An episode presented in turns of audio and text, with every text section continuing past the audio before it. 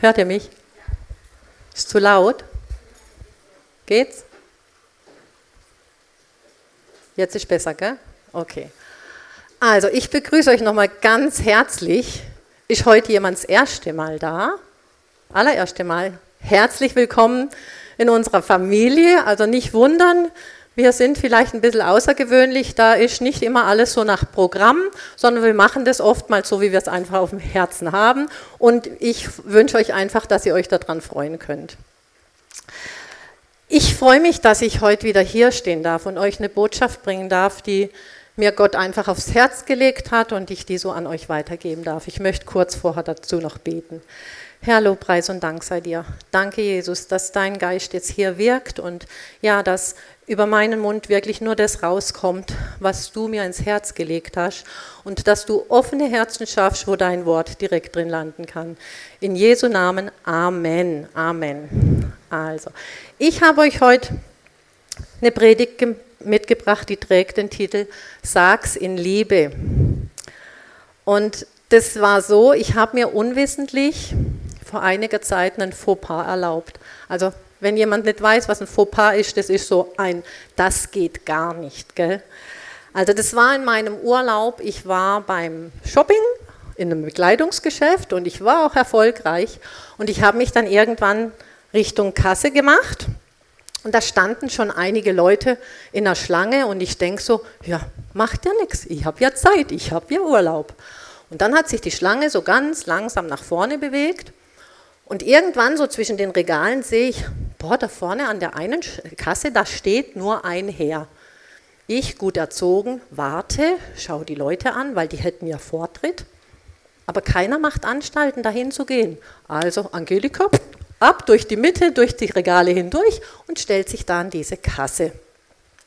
Der Herr, der vor mir stand, der hatte wirklich viele, viele Artikel, vielleicht war das ja der Grund, und der war auch, ja, sagen wir mal, sehr gesprächig mit der Verkäuferin.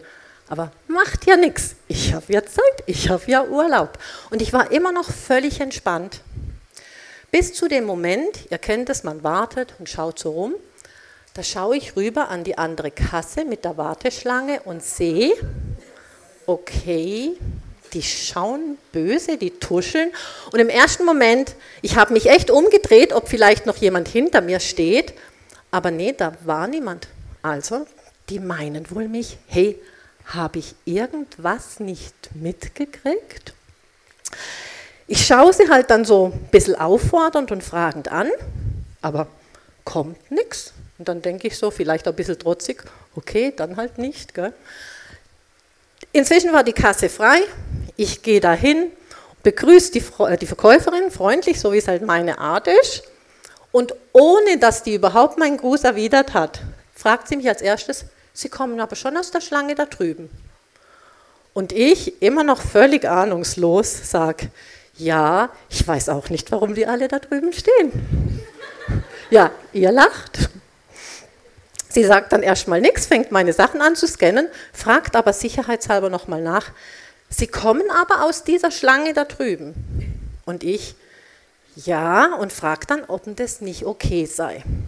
Und daraufhin hat sie mir dann erklärt, also das ist so, die Kunden, die stehen alle an dieser Kasse Nummer 3 an, weil die Kollegin aus Kasse 2 halt gerade in der Pause ist.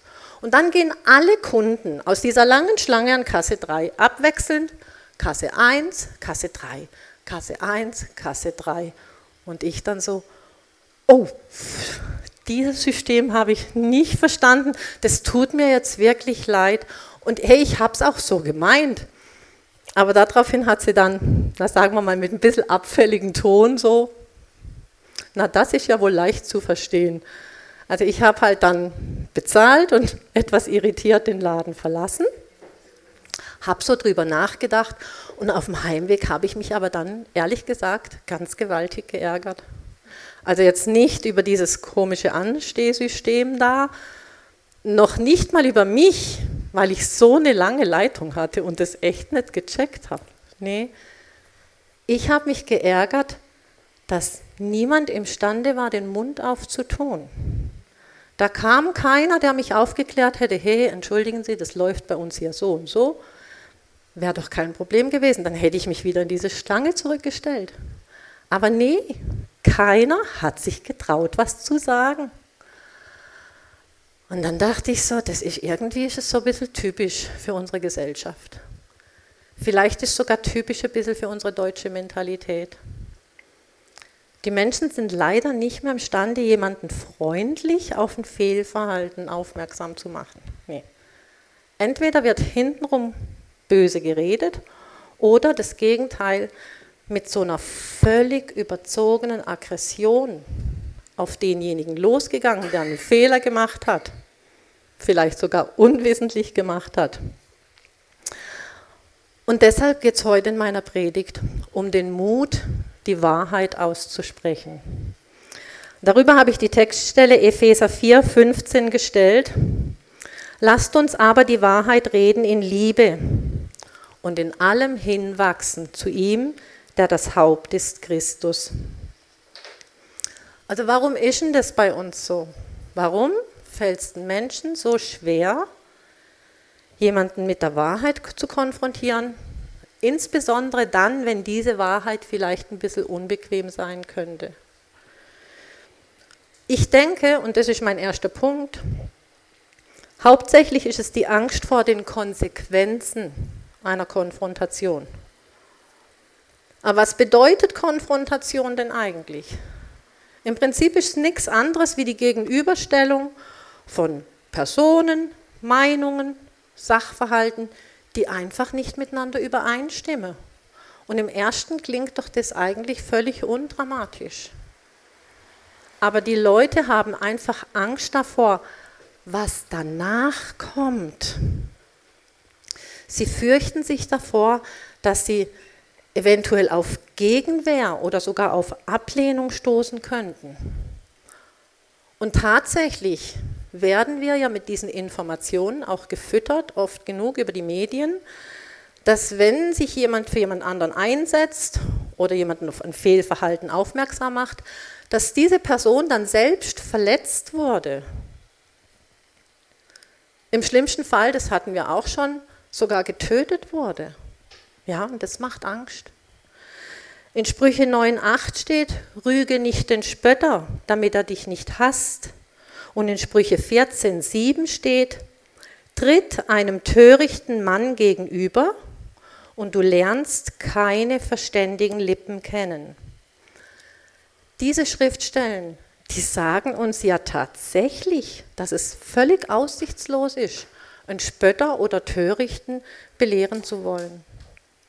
Aber jetzt mal ehrlich, sind wir denn nur mit Spöttern und Törichten umgeben?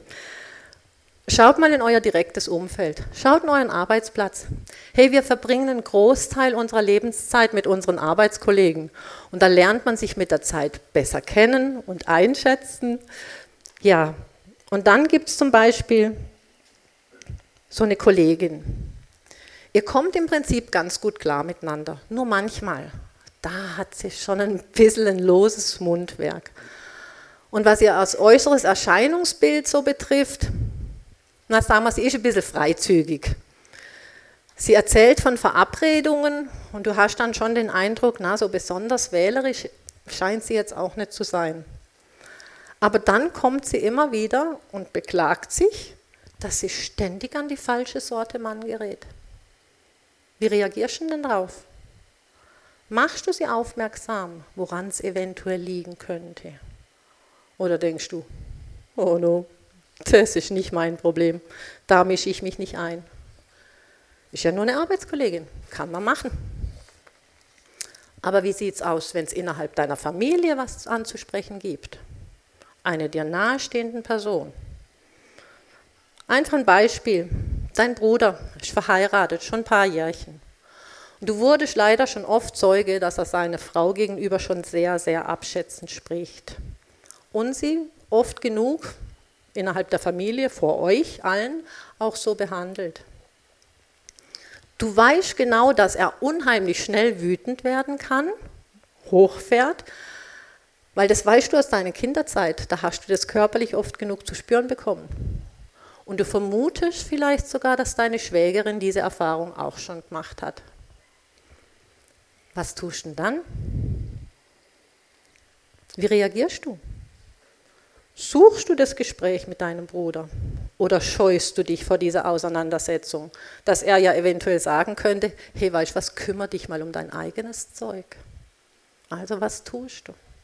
Was würde denn Jesus tun? Ihr kennt die Geschichte von der Ehebrecherin. Wie hatten Jesus da reagiert, als man sie ihm vorgeführt hat? In Johannes 8, Vers 11, da steht, Jesus aber sprach zu ihr, auch ich verurteile dich nicht, geh hin und sündige von jetzt an nicht mehr. Jesus hat die Menschen immer mit der Wahrheit konfrontiert. Er war in seinen Aussagen so völlig klar und unmissverständlich. Er hat dieser Frau gesagt, dass ihr Verhalten Sünde war. Da gab es kein Drumrum, da gab es kein nach Rechtfertigung suchen. Ja, in der Ehe hat es halt schon lange nicht mehr gestimmt. Oder Ausreden, ja, sie ist halt ein bisschen naiv, jetzt ist sie auf diesen Typen da reingefallen. Nee, er war völlig klar. Er hat ihr gesagt, sie hat gesündigt. Aber im gleichen Atemzug hat er einfach zu ihr gesagt, sie soll es in Zukunft nicht mehr tun. Punkt. Aber was war das Besondere an Jesus? So das ganz, ganz Besondere. Er hat die Wahrheit ausgesprochen, aber ohne sie zu verurteilen. Und dadurch hat er auch diesen Freiraum gegeben, diese Wahrheit für sich anzunehmen. Die Verantwortung für ihr eigenes Handeln zu übernehmen. Und ich bin sicher, dass in einigen Köpfen hier jetzt rattert. Da gibt es vielleicht sogar eine Person, bei der du es schon länger auf dem Herzen hast. Ja, da müsste man mal was ansprechen. Aber du hast es vermieden. Einfach aus dieser Befürchtung heraus, wie reagiert diese Person darauf? Das könnte vielleicht zu Streit führen. Ich kann dir dann nur raten, geh einfach als erstes mal damit ins Gebet. In dieser Geschichte von der Ehebrecherin, da lesen wir, dass Jesus in den Sand geschrieben hat. Wir wissen nicht, warum er das getan hat und es gibt verschiedene Interpretationen dazu. Ich für meinen Teil, ich denke, auch genau in dieser Situation, wo alle Augen auf ihn gerichtet waren, da hat er sich erstmal eins gemacht mit seinem Vater.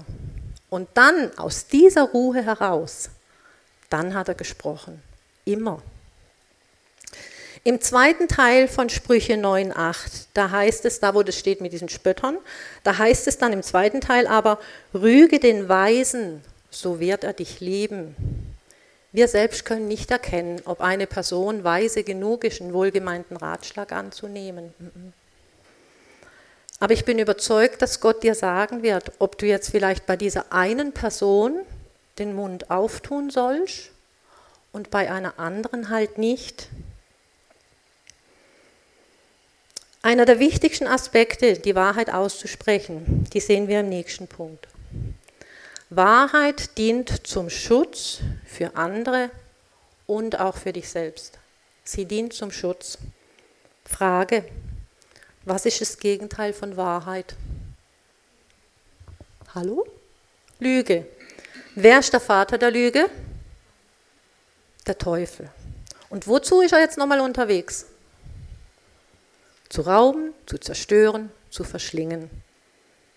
Und mit diesem Wissen schauen wir jetzt mal in die Geschichte von Esther rein.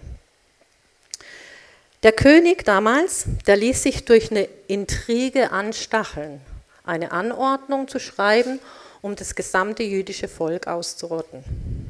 Esther, eine junge jüdische Frau, die mittlerweile sogar Königin war, die hatte einen Onkel, Mordechai. Und dieser Mordechai, da ließ Esther eine Nachricht zukommen, sie muss vor den König treten und sie muss ihn bitten um Gnade, dass er diese Anordnung zurücknimmt. Und was ist aber als erstes passiert? Da kam erstmal Satan rein, hat gewirkt, hat Angst geschürt in Esther, weil sie wusste, man kann nicht so einfach vor den König treten, weil da gab es dieses Gesetz, dass wer ungebeten vor den König tritt, dass der getötet werden soll. Es sei denn, es gab eine Ausnahme, dass er sein goldenes Zepter derjenigen Person halt hinreicht. Das heißt im Klartext, die Person, die Überlebenschance dieser Person, die war abhängig von der Laune des Königs an diesem Tag. Und genau das ließ Esther in ihrer Angst ihrem Onkel durch einen Boten ausrichten. Das war Mordechai aber völlig egal, der ließ sich nicht abwehren. Und in Esther 4, 13 und 14, da lesen wir, und Mordechai ließ der Esther antworten, Bilde dir nicht ein, du könntest dich mit deinem Leben im Haus des Königs allein von allen Juden in Sicherheit bringen. Denn wenn du zu diesem Zeitpunkt wirklich schweigst, so wird Befreiung und Rettung für die Juden von einem anderen Ort her entstehen. Du aber und das Haus deines Vaters, ihr werdet umkommen. Und dann kommt ein ganz, ganz wichtiger Satz. Und wer erkennt, ob du nicht gerade für einen Zeitpunkt wie diesen zur Königswürde gelangt bist? Also ich bin mir ziemlich sicher, dass genau diese Worte in Estern Umdenken bewirkt haben. Mordechai hat ja die Wahrheit gesagt. Er hat sie ja direkt vor die Augen geführt. Und hey, Onkel hin oder her, sie war die Königin, aber das war ihm egal. Er hatte den Mut, diese Wahrheit auszusprechen. Und das diente letztendlich der Bewahrung eines ganzen Volkes. Mut, Mut kann wirklich unheimlich viel bewegen. Wahrheit auszusprechen schützt uns aber auch noch in ganz anderer Weise. Also jeden direkt für sich selber. Es bewahrt dich davor, Groll oder Zorn in deinem Herz entstehen zu lassen. In Epheser 4, 31, da steht, alle Bitterkeit und Wut und Zorn und Geschrei und Lästerung sei von euch weggetan, samt aller Bosheit. Groll kann so leicht entstehen, auch durch Kleinigkeiten. Ja, und durch Groll entsteht dann manchmal auch Bosheit. Kleines Beispiel, wo ich jetzt wohne, habe ich einen Stellplatz gemietet. Ähm, eine Nachbarin neben mir hat auch einen Stellplatz. Und diese zwei Parkplätze, die sind ein bisschen beengt, weil auf der einen Seite da stehen Garagen und auf der anderen Seite ist so eine Mauer.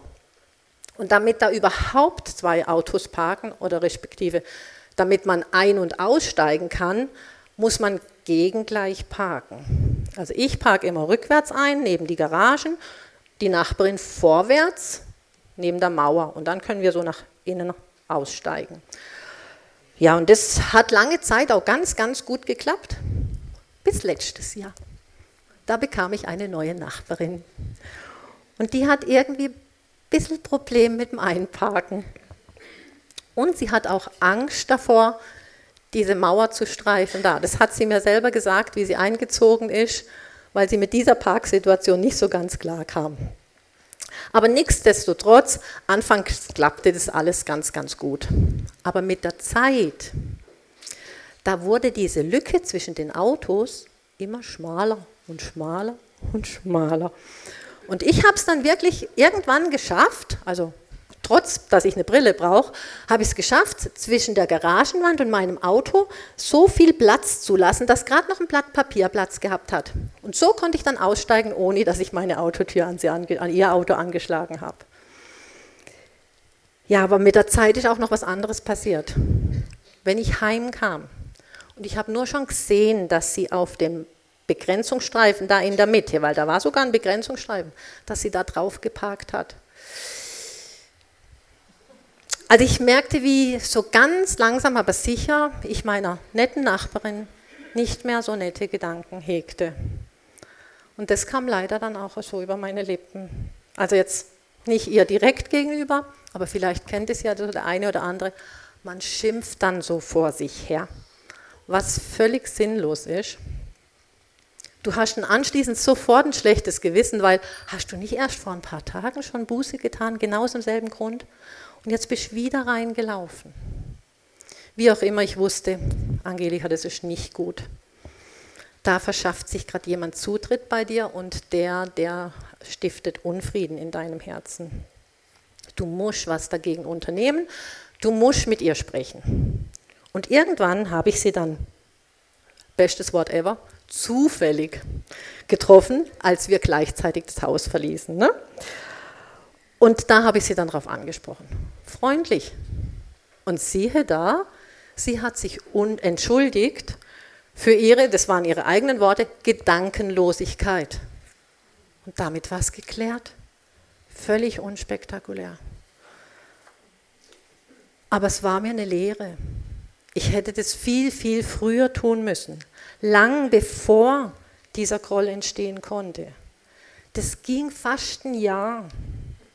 Wisst ihr, die Wahrheit, die Wahrheit auszusprechen, das ist wie so ein Stoppschild für den Teufel.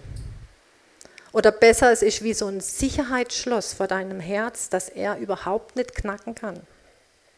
Und es war jetzt sicherlich ein amüsantes Beispiel, aber wir kennen auch Gegebenheiten, die sind viel zerstörerischer als das. Du denkst, dein Partner belügt dich oder betrügt dich.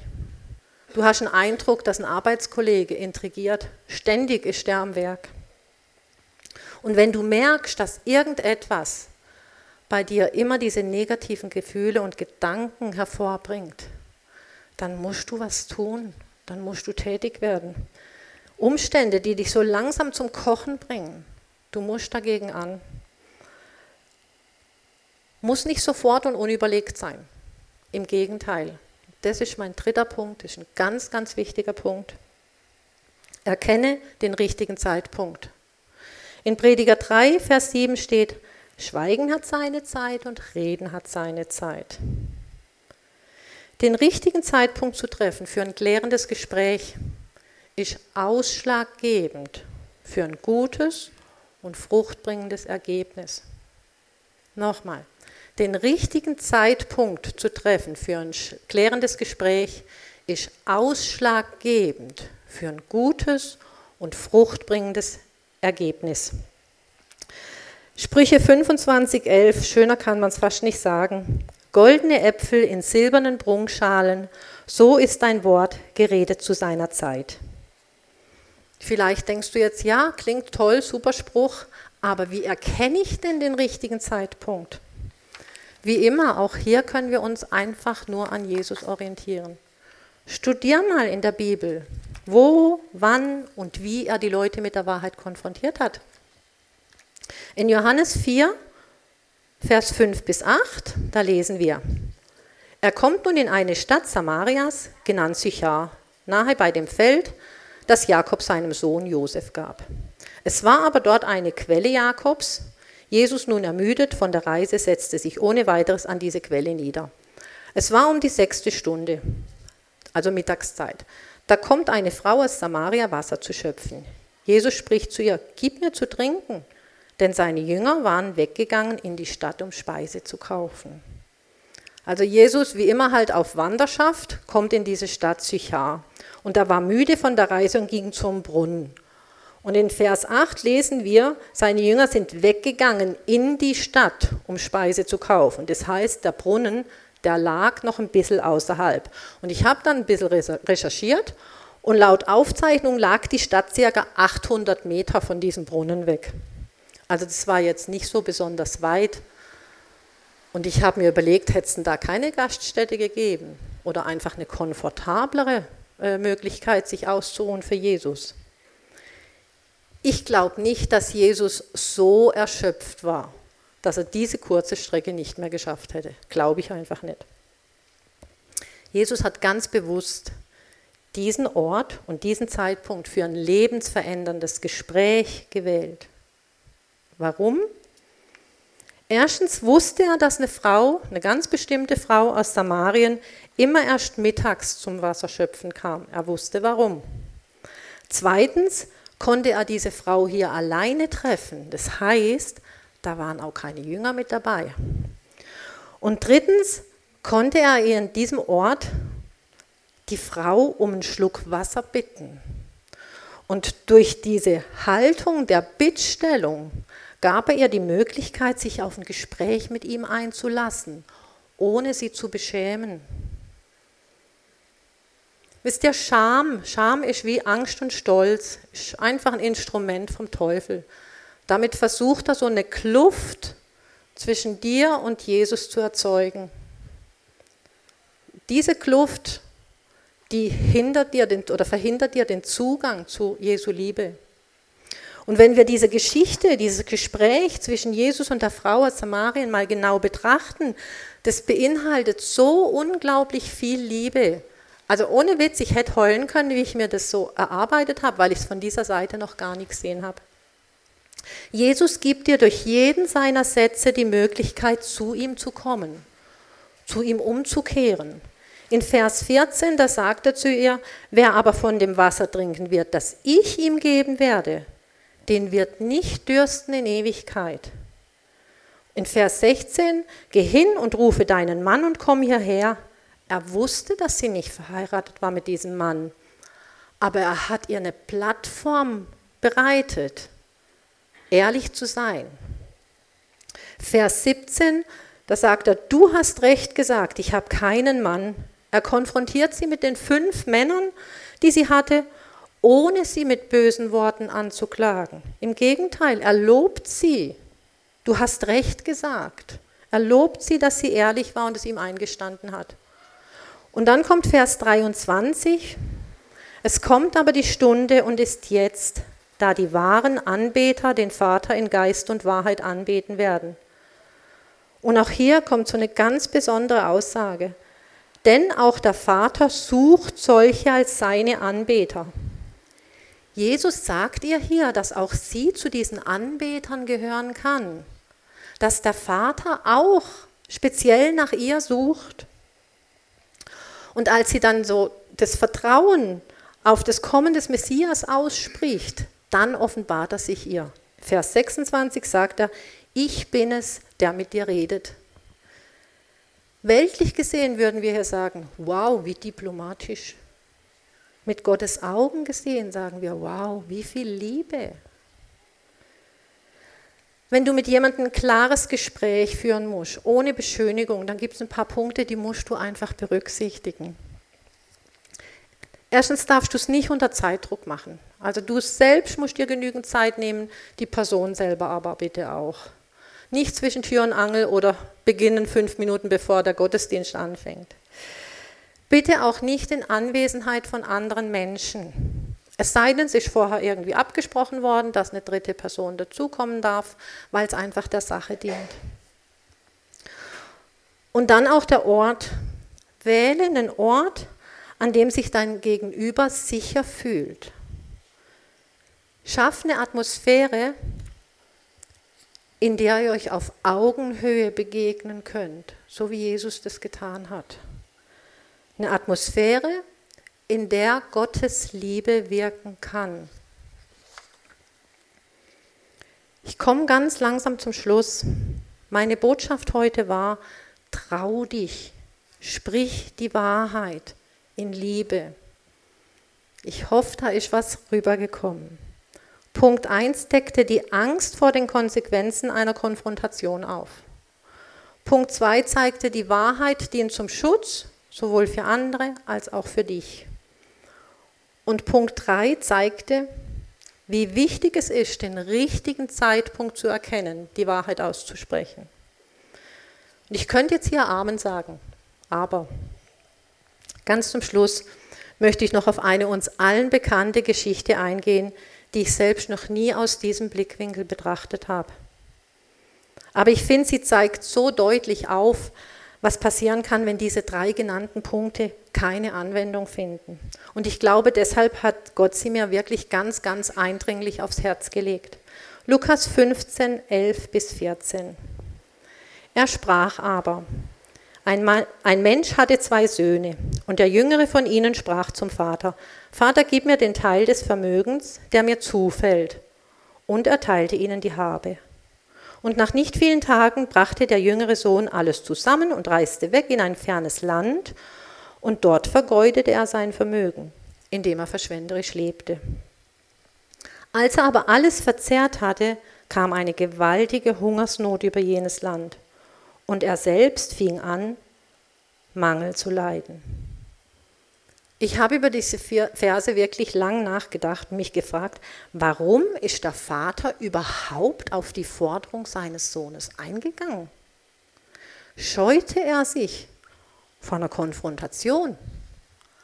Hatte er Befürchtung, dass sein Sohn ihn hassen würde, wenn er Nein gesagt hätte? Hätte er seinen Sohn von, schlecht, von dieser schlechten Erfahrung bewahren können, wenn er ihm das Erbe nicht gegeben hätte? Er als Vater erkannte doch seinen Sohn, erkannte sein Wesen, erkannte seinen Charakter. Vielleicht wusste er, dass sein Sohn seinen guten Ratschlag garantiert nicht annehmen wird. Vielleicht ahnte er, dass sich sein Sohn hier ganz gewaltig die Nase anrennen wird. Aber in dem Augenblick, wo es drauf ankam, wusste er einfach nicht, was die richtige Entscheidung war. Also schwieg er. Wisst ihr, die Motivation, wahre Worte auszusprechen, die muss immer in Liebe gegründet sein, in nichts anderem. Sie muss immer in Liebe gegründet sein. Und Liebe will vor Schaden bewahren, Liebe will vor Schmerz bewahren. Aber manchmal können wir als Menschen einem anderen Menschen Schmerz leider nicht ersparen. Entweder erfährt er diesen Schmerz, weil du ihn mit der Wahrheit konfrontierst, oder weil du es nicht tust. Aber Gott sei Dank, dem Herrn sei Dank, wir haben dafür eine wunderbare Lösung. In diesem Gleichnis von diesem verlorenen Sohn, da wird so deutlich, dass Jesus dem Sohn den Weg zur Heimkehr bereitete. Er hat ihn die Wahrheit erkennen lassen. Er hat ihn dazu gebracht, die Wahrheit sogar selbst über sich selbst auszusprechen. Und genau das hat ihn letztendlich zurück zum Vater geführt. Johannes 14,6. Ich glaube, diese Textstelle kann man über alles drüber stellen. Jesus spricht zu ihm, ich bin der Weg und die Wahrheit und das Leben. Niemand kommt zum Vater als nur durch mich. Jesus begegnet uns in unserem Schmerz ganz tief unten am Grund. Er ist derjenige, der uns da herausführt. Er selbst ist dieser Weg, der die tiefste Kluft überbrücken kann. Und er selbst ist auch die Wahrheit, die ist wie so ein schützendes Geländer, an dem du dich festhalten kannst, an dem du dich festkrallen kannst. Und dieser Weg, gesichert mit dieser Wahrheit, die führt dich direkt ins Leben, direkt zum Vater. Und deshalb will ich dich heute einladen. Wenn heute jemand da ist, der sagt, ja, ich brauche diese Wahrheit in meinem Leben. Ich brauche dieses schützende Geländer und ich will diesen Weg gehen. Ich will mein Leben Jesus übergeben. Dann bitte ich dich einfach ganz mutig, die Hand auszustrecken und wir würden dann ein Gebet zusammen mit der Gemeinde sprechen. Himmlischer Vater, danke, dass du heute einfach unter uns bist, dass du jedem ins Herz sprichst, gesprochen hast, dass du Wahrheit wirken lässt, ja, dass du immer den richtigen Zeitpunkt für jeden Einzelnen findest. Du siehst hier in die Herzen hinein, Jesus, und du siehst, was jeden Einzelnen bewegt. Wo jetzt noch Angst ist, weiß ich, du wirst sie vertreiben, Herr. Wir loben, wir preisen dich und wir danken dir für deine Liebe. In Jesu Namen. Amen, Amen, Amen. So, dann haben wir, glaube ich, noch ein Abschlusslied. Gell?